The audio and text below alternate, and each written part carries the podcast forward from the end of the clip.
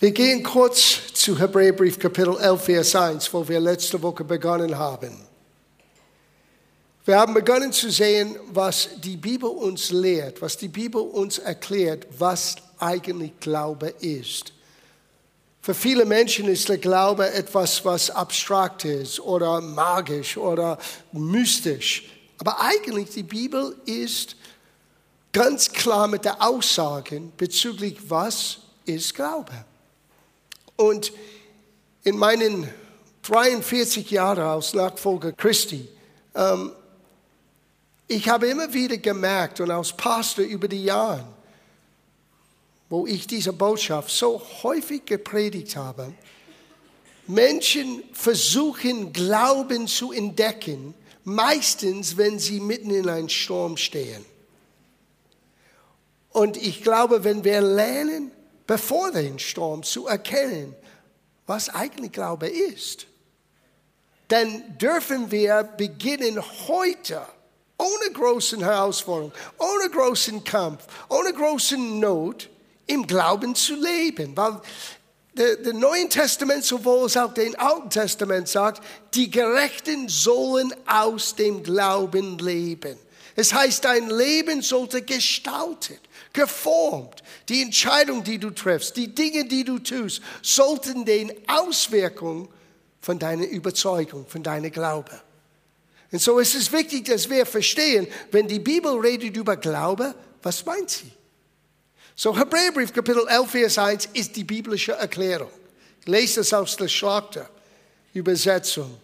Es ist aber der Glaube ein Beharren auf dem, was man hofft, eine Überzeugung von Tatsachen, die man nicht sieht. Wir reden nicht hier über abstrakten Dingen, wir reden über Tatsachen.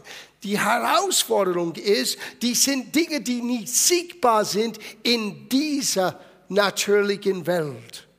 Und da hakt es für die meisten. Und wir werden das ein bisschen ausdehnen heute Morgen. Aber der Glaube fängt an mit einer Hoffnung, die nur Gott geben kann. Einen Sieg, wie es anders sein kann. Hoffnung ist immer Gottes Perspektive, wie dein Welt, wie deine Situation anders sein kann. Und wenn du beginnst zu sehen, Gottes Antwort auf deine Probleme, Gottes Perspektive für deine Zukunft, es bringt immer mit sich Freude. Seine fröhliche Erwartung, das ist Hoffnung. Aber solange das dein Anliegen in der Zukunft liegt, solange das deine ganze Hoffnung ist morgen und übermorgen, ist das noch nicht der Glaube. Der Glaube hat die Fähigkeit, in die Zukunft zu greifen und das in das Gegenwart zu bringen. Es gibt meine Hoffnungen Substanz. Es ist eine Überzeugung von Tatsachen, die man nicht in dieser Welt sehen kann, aber das heißt nicht, dass sie nicht Tatsachen sind. Die sind genauso real als mein Stuhl heute Morgen. Und wir dürfen drauf sitzen, auf diesen unsiegbaren Tatsachen. Na, wir wollen ein Stück weitergehen heute Morgen. Und wir haben letzte Woche gesagt, dass der Glaube muss erlebt, die Ausdruck unseres Glaubens es muss sichtbar sein. Es ist nicht eine gedankliche Zustimmung. Und in unserer Gesellschaft, ja, man redet nicht über den Glaube. Man redet nicht über Politik, man redet nicht über den Glaube. Nein, du solltest über beide reden. Schon okay. Und ohne über deinen Glauben zu reden, hast du wirklich keinen Glauben. Wir werden vielleicht in nächster Woche oder übernächste Woche da so weit kommen. Paulus hat gesagt, ich habe geglaubt, deswegen habe ich geredet. Du kannst deine Glauben nicht für dich alleine halten. Der Glaube muss seinen Ausdruck finden in unseren Gedanken, in unseren Worten, aber auch in unseren Taten. So, wir haben letzte Woche gesehen, wie Menschen in dem alten Bund ein, ein tolles Zeugnis bekommen haben. Wir werden irgendwann ein Zeugnis bekommen. Ja. Die Prüfung kommt. Und wir werden an diesen Abschlussprüfung teilnehmen müssen, wenn wir vor dem Richterstuhl Christi stehen und er wird nur eine Frage stellen. Was hast du getan mit das, was ich dir anvertraut habe? Ha! Ich wusste nicht, dass ich etwas anvertraut bekommen habe. Ja. Deswegen sind wir hier heute Morgen zu lernen, was Gott uns anvertraut hat. Es gibt eine persönliche Anvertrauen und es gibt ein kollektiver, allgemeiner Anvertrauen. In Christus, wenn wir an ihn glauben, wir sind alle Kinder Gottes. Wir sind alle in diese Familie hineingekommen. Und in diesen großen Plan Gottes hat Gott etwas Spezifisches für jeder Einzelne von uns zu tun. Und dieses Spezifische ist ein Ausdruck von unserem Glauben. Was haben wir letzte Woche gelernt? Die Menschen im Alten Bund haben durch ihr Glauben gegeben. Das war das allererste, was erwähnt war. Das Opfer. Wir haben gesehen, was die gebaut haben. Ihr Wandel oder ihr Leben mit Gott. Ihr Bereitschaft, in etwas hineinzugehen, eine Art Pilgerreise, ohne zu wissen, wo, es, wo die Reise hinlangt. Ihre Entscheidungen und ihrem Mut. All das hat uns gezeigt, wie Glaube sichtbar ist, wie Glaube sich äußert, wie man Glaube in jemand anderen sehen kann und erkennen kann. Aber lass uns zu uns kommen heute Morgen. Wie kommt dieser Glaube zu uns? Weil wir müssen eins verstehen. Der Glaube ist nicht unsere Entdeckung. Es ist nicht unsere Errungenschaft. Es ist nicht das, was wir geleistet haben. Der Glaube ist ein Geschenk Gottes für jeder. Vielleicht soll ich das ergänzend sagen, für jeder, der es empfangen möchte. Na, wie, wie kommt dieses Geschenk zu uns? Lass uns das anschauen. Romerbrief Kapitel 12, Vers 3. Zuerst wollen wir sehen, dass es ein Geschenk ist. Und dann schauen wir in der zweiten Gedanken, wie kommt denn dieses Geschenk zu mir? Wie ist dieser Weihnachtspaket in meinem Leben möglich sein? Ja? Römerbrief Kapitel 12, Vers 3. Denn ich sage, denn ich sage Kraft der Gnade, die mir gegeben ist, einem jeden unter euch, so einem jeden unter uns. Das ist ein Wort für uns alle. Ich schließe mich selber ein. Ein jeder unter euch, dass er nicht höher von sich denke, als sich zu denken gebührt, sondern dass er auf Bescheidenheit bedacht sei, wie Gott einem jedem, uns alle, das Maß des Glaubens zugeteilt hat. Du solltest die nicht höher von dich selber denken, du solltest auch nicht niedriger von dich selber denken Du solltest mit Bescheidenheit erkennen, Gott hat dich angenommen wegen das, was Jesus am Kreuz getan hat. Und als du ihn empfangen hast, als du sagtest, Jesus, komm in mein Leben. Ich möchte dich kennen. Ich möchte lernen, was es heißt, ein Nachfolger, Nachfolger Christi zu sein. Dass Gott hat dir das Maß des Glaubens gegeben. Na, wir werden gleich merken, dieses Maß des Glaubens war ein Stück von sein Glauben. Aber wir haben es ein bisschen erklärt letzte Woche. Denke nicht, wenn du hörst das Wort Glaube, nur an Glauben an etwas. Das gehört dazu. Aber Glaube ist eine geistliche Substanz, die Gott selber hat. So ist diese natürliche Welt entstanden. Durch den Glauben verstehen wir dass Gott alles geschaffen hat, was geschaffen ist. So aus dem Unsichtbaren ist das Sichtbare geschaffen. Wie hat er das getan? Durch seinen Glauben, durch sein, kann ich das so sagen? Der Glaube ist die Freisetzung von Gottes Allmacht. Habt ihr es gehört? Der Glaube ist, wenn Gott setzt sein Allmacht frei und Gott gibt uns ein Stück dieser Allmacht in uns. Zuerst müssen wir erkennen, Gott hat uns schon das Maß des Glaubens gegeben. Und wir dürfen nicht höher oder weniger von uns selber denken. Warum? Weil Gott gibt uns alle das Maß. Was du daraus machst, das ist eine persönliche Angelegenheit. Schauen wir das an in Epheserbrief. Das ist so schön hier zum Ausdruck gebracht.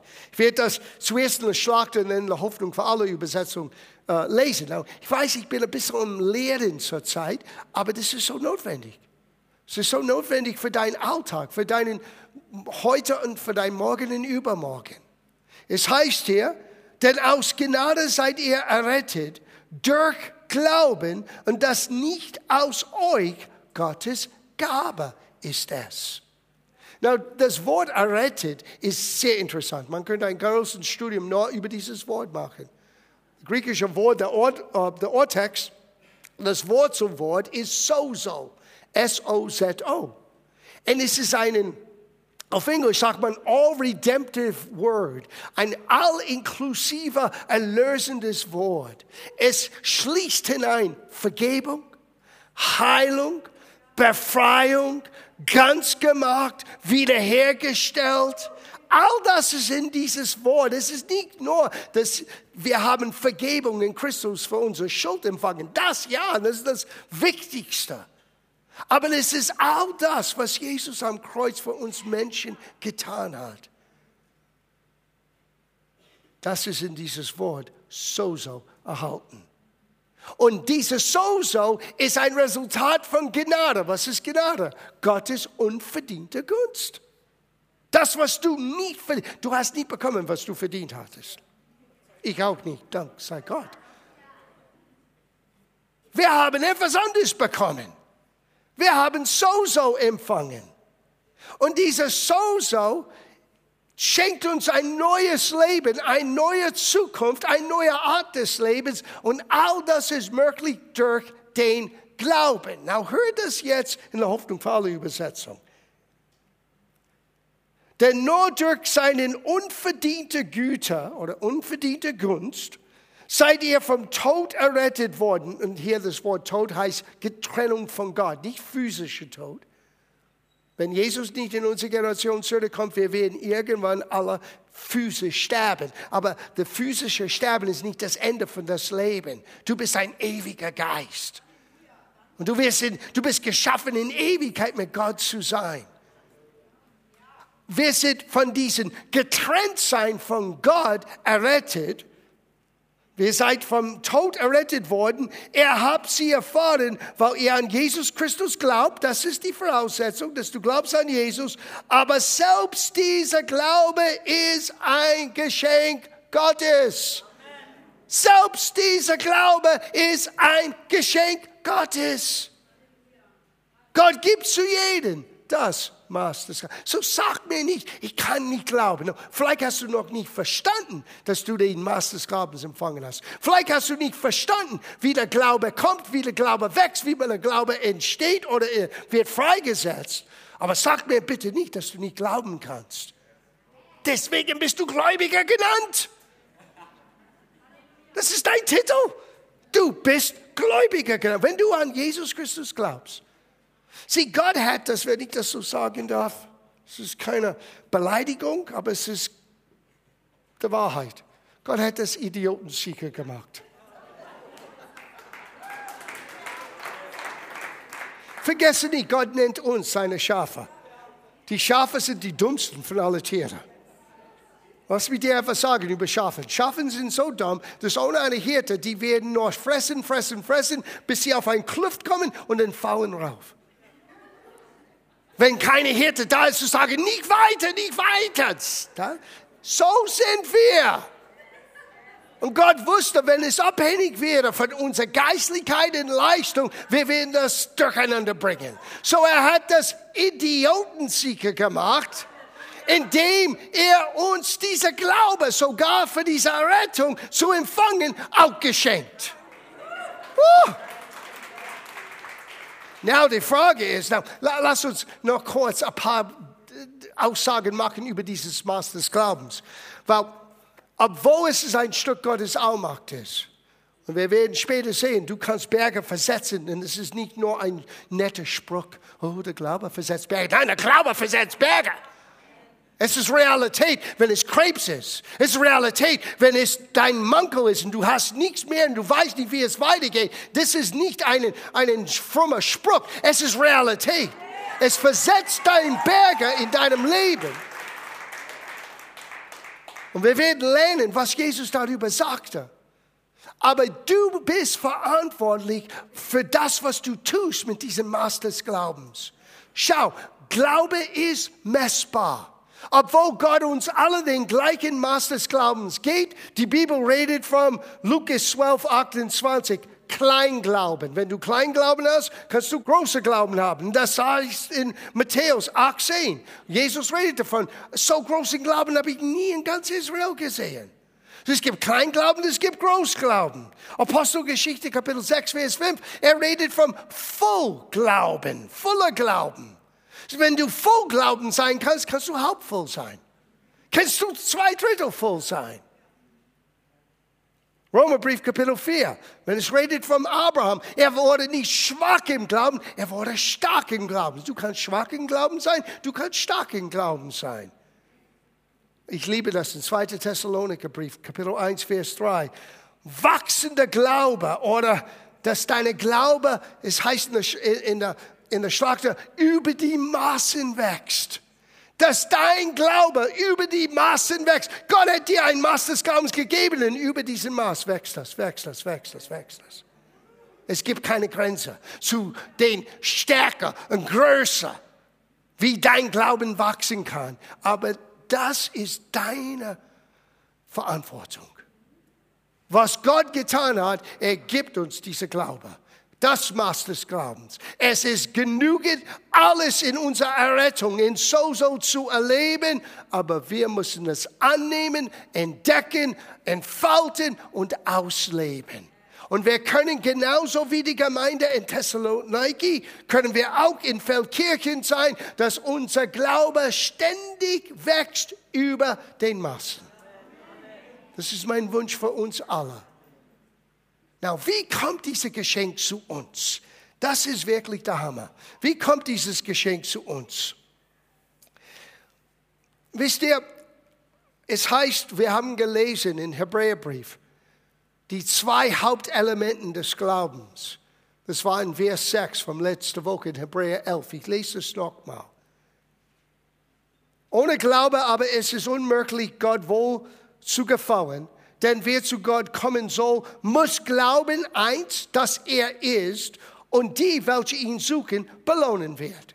Sieh, du brauchst beides. Du musst, du musst, du musst glauben, dass Gott existiert, aber das ist nicht allein, allein ausreichend. Du musst auch glauben, wie wir gesungen haben heute Morgen, if God be for us, wenn Gott für uns ist, wer mag wieder uns sein? Dass Gott für dich ist, dass Gott deine Belohner ist, dass Gott dir hilft, zur Seite steht dass er der Waymaker ist.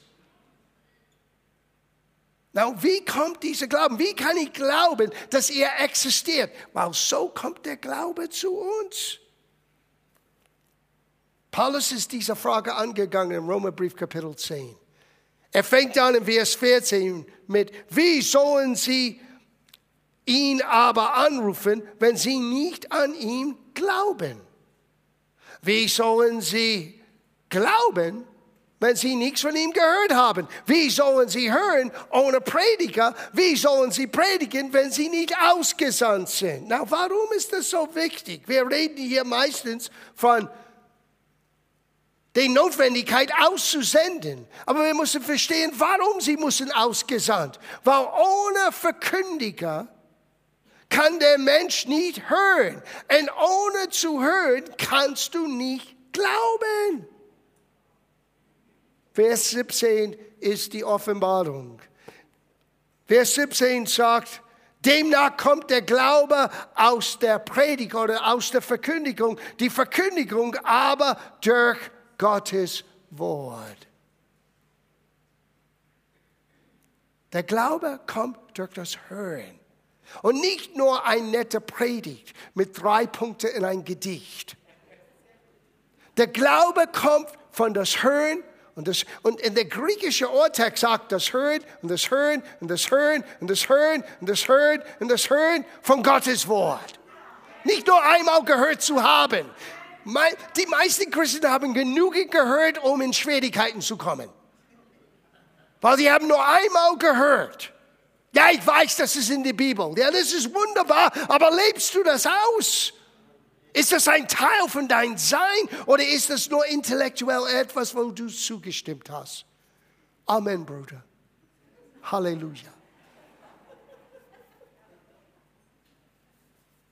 Oder lebst du aus dem Glauben? Wenn ich merke, mein Glaube wackelt, schwach, klein, ich fühle mich eingehängt, eingehemmt. Dann muss ich wissen, wo der Quelle ist von meinem Glauben, wo ich meinen Glauben ernähren und stärken. Der Glaube entsteht durch das Hören und das Hören und das Hören von Gottes Wort. Und so mehr, dass wir es hören, so, solange dass wir das zu uns nehmen, hat unser Glauben, dieses Maß des Glaubens, dieses Stück von Gottes Allmacht, die Fähigkeit zu wachsen, zu wachsen, zu wachsen, ständig wachsen über den Massen. Deswegen ist es so wichtig, dass wir Orte haben, wo das Wort wird verkündigt. Wenn ich bete für unser Land, ich bete ständig. Meine, mein erster Anliegen, wenn wir beten für das Land, ist, dass die Türen offen bleiben, wo das Wort wird verkündigt. Der politische Dinge, die im Gange sind, sind zweirangig zu das, was den Mensch wirklich hilft. Und das ist Jesus. Und Jesus hat sich entschieden, seine Helfer uns zu bringen durch das Hören des Glaubens von seinem Wort. So kommt so so zu den Menschen. Der Geist des Herrn ist auf mir, hat Jesus gesagt. Weil er hat mich gesagt, was? Zu verkündigen. Er wurde gesandt, die Blinde und die Lama. Und zu verkündigen, Befreiung zu den Gebundenen. Zu proklamieren, die, diese Jahr des Herrn, ein Jubeljahr des Herrn. Jesus ging überall und er hat gelehrt und er hat verkündigt. Und er hat Menschen gedient und geheilt.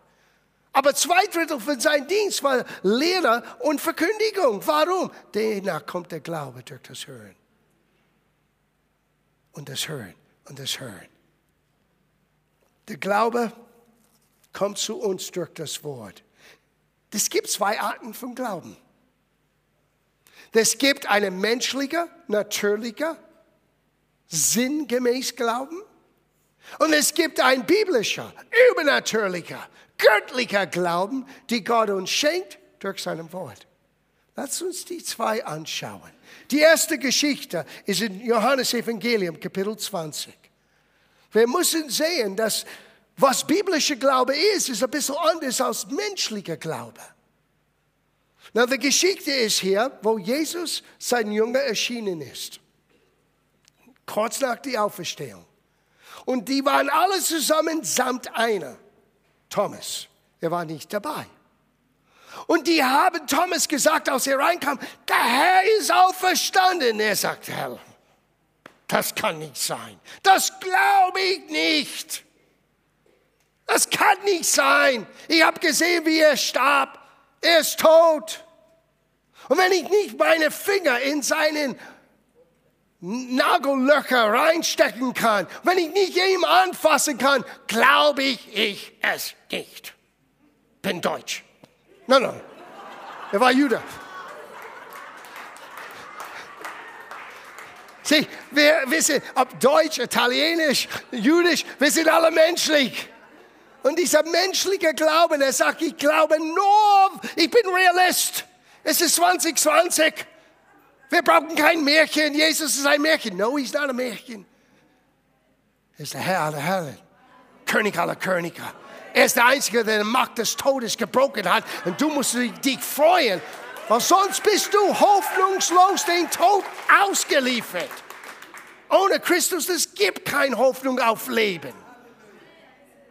Es ist nur 60, 70, 80 Jahre und das war's. Und dann wirst du zunächst, ist das, was du denkst, alles ist? Du weißt, weil Gott hat Ewigkeit in deinem Herzen gelegt.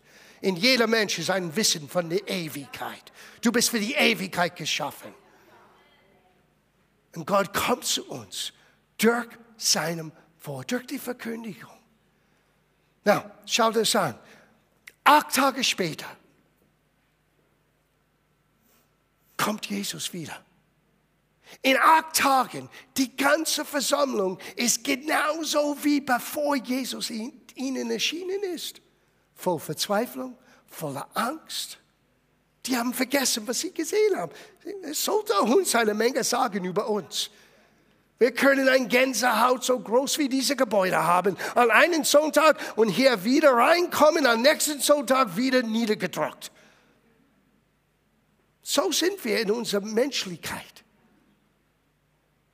Deswegen brauchen wir die Versammlung der Gläubigen, wo wir einander aufmuntern können, einander ermutigen können, nicht loszulassen, weil wenn du das nicht hast, du wirst es loslassen. Ich sage dir jetzt. Du wirst es loslassen. Es ist menschlich.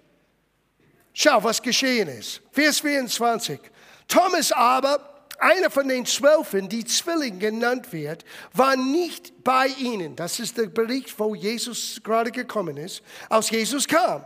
Da sagte ihm die anderen Jünger, wir haben den Herrn gesehen. Er aber sprach zu ihnen, wenn ich nicht an seinen Händen die Nagelmau sehe und lege meine Finger in den Nagelmau und lege meine Hand in seine Seite, so glaube ich, ich es nicht.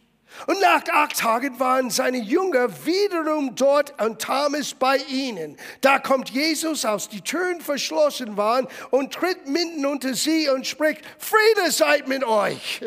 Es war genau dasselbe, was vor acht Tagen passiert ist. Dann spricht er zu Thomas, Thomas, guten Morgen.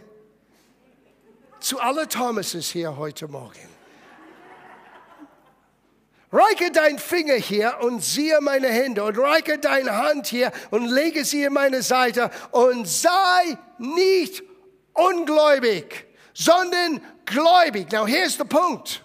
Wenn du nur glaubst, was du anfassen kannst, vom Gottes Sieg ist das Unglaube. Habt ihr es bekommen? Vom Gottes Sicht. Es ist eine Form des Glaubens. Es ist ein menschlicher Glaube. Es ist basiert auf dem Natürlichen. Aber der Glaube, der biblische Glaube, ist überzeugt von Tatsachen, die man nicht sieht. So, komm her, Thomas. Leg deinen Finger dorthin.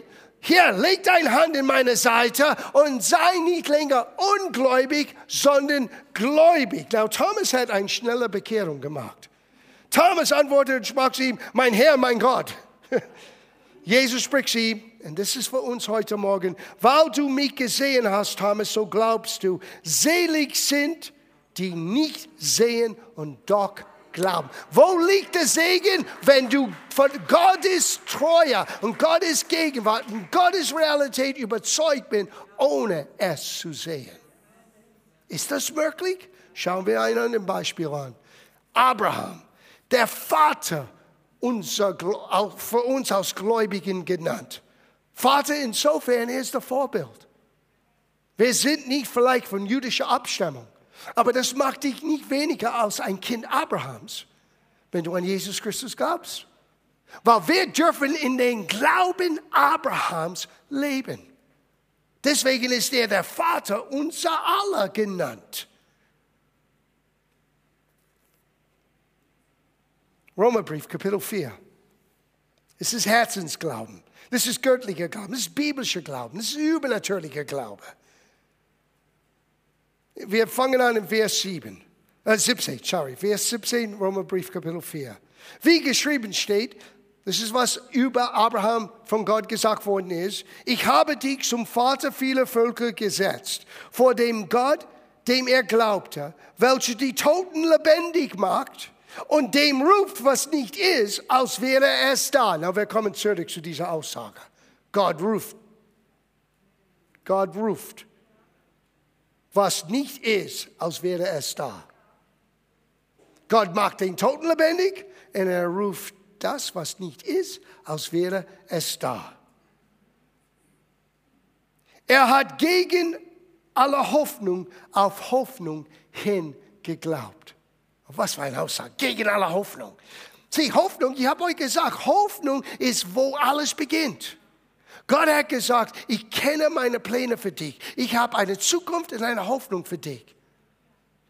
Das gibt uns einen neuen Sieg von der Zukunft von unser Leben.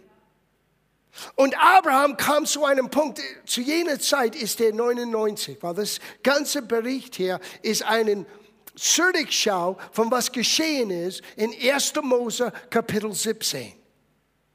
Abraham ist frustriert. Es ist jetzt 24 Jahre, seitdem Gott sagte, du wirst Vater vieler Völker sein.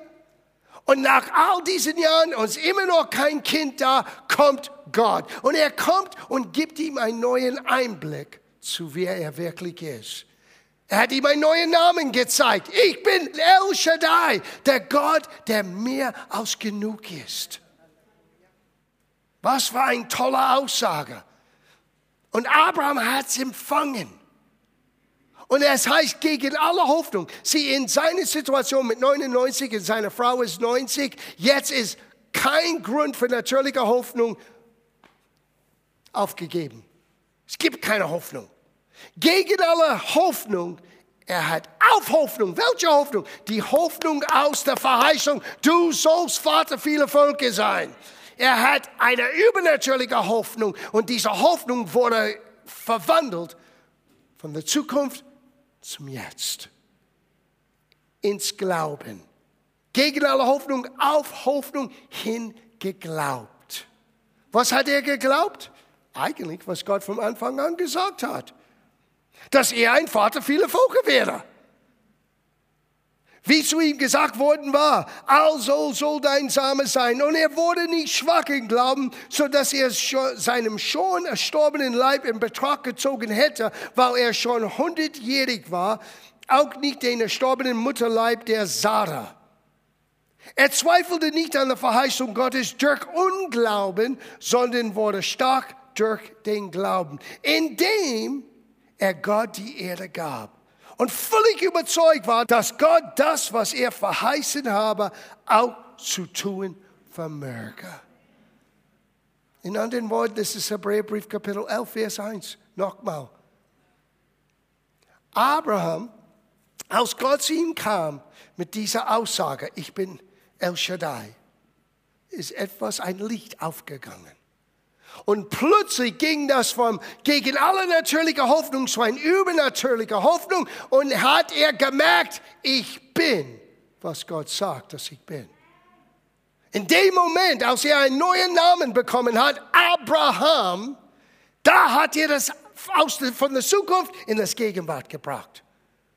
Er begann das zu tun, was Gott tut. Er ruft das, was nicht ist, als wäre es da. Er hat von diesem Tag an gesagt, ich heiße Abraham. Das heißt übersetzt für den Zuhörer damals, Vater vieler Völker.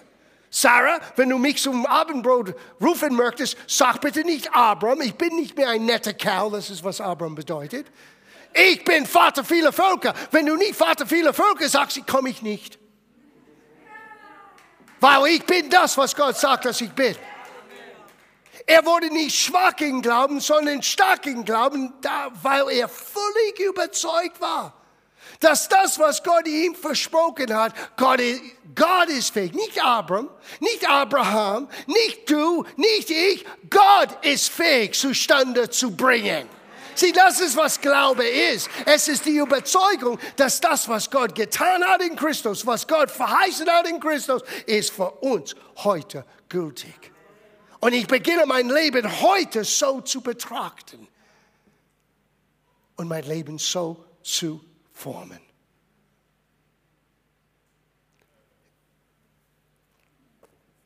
Abraham übte einen übernatürlichen Glauben aus. Er zweifelte nicht an der Verheißung Gottes durch Unglauben. Lass uns das sagen im Schluss, Abschluss. Es gibt zwei Arten von, oder zwei Urheber, könnte man sagen, oder zwei Gründe, warum Menschen in Unglauben leben. Das eine ist, und das ist der Hauptfeind, Unwissenheit. Unwissenheit. Als ich nach Deutschland kam, da waren keine Stimme, die ich gehört habe, der den Menschen sei, alle haben gesagt, du musst glauben. Das habe ich immer gehört, du musst glauben, du musst glauben. Aber wie? Wie soll man glauben? Ja, man versucht das nur. Oh, ich versuche zu glauben. No. Niemand war da zu sagen, durch das Hören von Gottes Wort kommt der Glaube. Der Glaube muss wachsen. Du bist der, all das habe ich nie gehört. Es heißt in Hosea 4,6, mein Volk geht aus Mangel an Erkenntnis zugrunde. Der größte Feind in der Gemeinde ist ein Mangel an Erkenntnis. Das Mangel von, deswegen hat Paulus gebetet, dass unsere Augen des Herzens werden erleuchtet sein. Weil wenn wir nicht wirklich sehen, dann, wir, dann sind wir gefangen genommen. Der zweite Grund, warum Menschen in Unglauben leben, ist wegen Ungehorsam. Schlicht und einfach, na, tue ich nicht. Sieh, Mangel Erkenntnis, das kannst du heilen. Du kannst Menschen das Wort geben. Das andere Situation, das ist ein bisschen schwieriger. Wenn du dich entschieden hast, nicht Gottes Wort zu gehorchen, dann ist es schwer. Du kannst Hebräerbrief Kapitel 3 lesen, wenn ihr zu Hause seid. Er wird hören diese Aussagen über Israel, warum sie nicht in das verheißene Land. Sie, du, du musst verstehen, nur weil es Gottes Wille ist, wird das nicht automatisch in dein Leben zustande kommen. Oftmals Christen geben zu schnell auf. Manchmal es gibt einen Glaubenskampf. Paulus hat gesagt, ich habe den guten Kampf gekämpft. Ich habe den Glauben bewahrt. Oftmals wir denken, ja, wenn es der Wille des Herrn ist, que sara, sara, was immer wird sein, wird sein. No! Wenn es der Wille Gottes ist, du musst das empfangen und manchmal musst du für den Willen Gottes kämpfen in deinem Leben.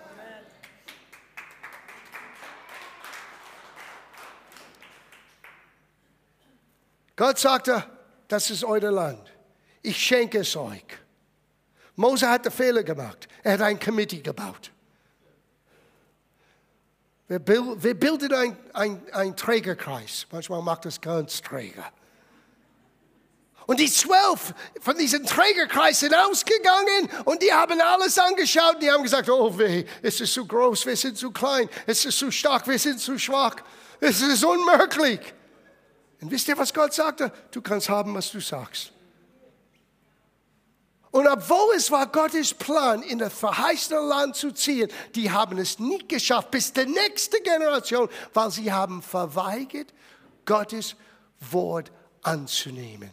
Die Verheißung als Wahrheit für sie anzunehmen. Hebräerbrief Kapitel 4, Vers 6 sagt, wegen ihren Ungehorsams, sie sind nicht eingegangen wegen ihr Ungehorsams. Ich schließe ab mit meinen letzten Gedanken. Was tue ich, wenn ich wie Abraham mitten in diesem Glaubenskampf stehe und ich merke, dass gerade jetzt es ist schwer, das unfassbar, das unsichtbar anzufassen und zu mir zu nehmen. Ich lese noch mal, was er getan hat. Er zweifelte nicht an der Verheißung Gottes durch Unglauben, sondern stattdessen hat er etwas anderes getan. Er wurde stark im Glauben. Hört das. Abraham, bevor er konnte dieses Wort in seinen Mund nehmen, Abraham, ich bin. Er musste stark im Glauben sein. Sein Gehirn kämpfte dagegen die ganze Zeit. Ich bin 99, ich bin 99, sie ist 90. Gott, hast du sie gesehen? Sie ist 90. Gott sagte, ja, schau in den Spiegel, du bist 99. Was hat er getan? Er, er ist stark in seinem Glauben geworden, indem er etwas getan hat, indem er Gott die Erde gab. Sieh, für die, die die Praise Night verpasst haben. Fürchterlich. Du möchtest starken Glauben haben? Well, das ist der Moment, wo wir kollektiv unser Glauben stärken können und Gott die Erde geben. Die, die dabei waren, die sagen ja. Die, die anderen sagen, uh, er hat mich direkt angesprochen. Gut. Freue mich.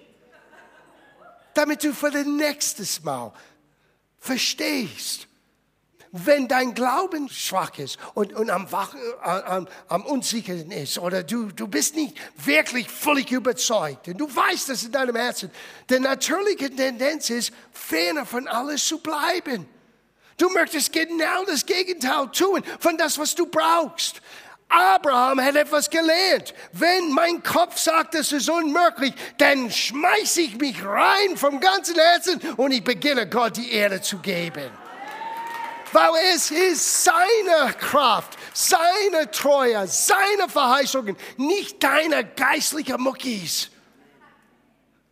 Du musst es noch begreifen und du musst es ausleben. Und wenn du beginnst, das zu tun, du wirst merken, wo du stehst heute, wirst du morgen ein Stück weiterkommen und übermorgen noch ein Stück weiterkommen. Es ist nicht alles auf einem, einem Schlag. Wenn ich musste vor 40 Jahren die Verantwortung tragen als junger Pastor, was ich heute es hätte mich umgebracht damals. Es hätte mich umbringen können. Du wächst in das hinein. Du schaust den Herausforderungen an und du weißt, dass du weißt, dass du weißt, weil du hast gesehen, wie oft Gott seine Treue dir gezeigt hat. Und jedes Mal, es ist immer dasselbe, immer dasselbe. Die, die Gedanken kommen, dieses Kampf fängt an, aber du musst die Grundsatzentscheidung treffen, ich werde Gott die Ehre geben. Und ich weiß, wie ich bin. Ich brauche anderen Menschen, die mir ein schlechtes Gewissen geben, wenn ich auch nicht so Gott die Ehre gebe um mich anzuspornen, genau das Richtige zu tun. Und nach ein paar Minuten Zeit bin ich voll dabei. Manchmal, wir brauchen einander zu ermutigen. Ich verstehe, wenn du hier reinkommst, vielleicht bist du nicht in einem Halleluja-Moment.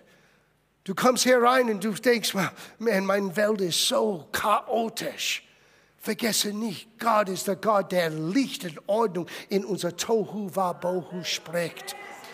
He's the same God. Ist derselbe Gott, der Licht in der Dunkelheit sprach, ist jetzt in deinem Herzen, um dir den Licht von dem Angesicht Jesus zu zeigen. Den Glanz und die Herrlichkeit Gottes. Ich könnte weiter predigen, aber ich höre jetzt auf.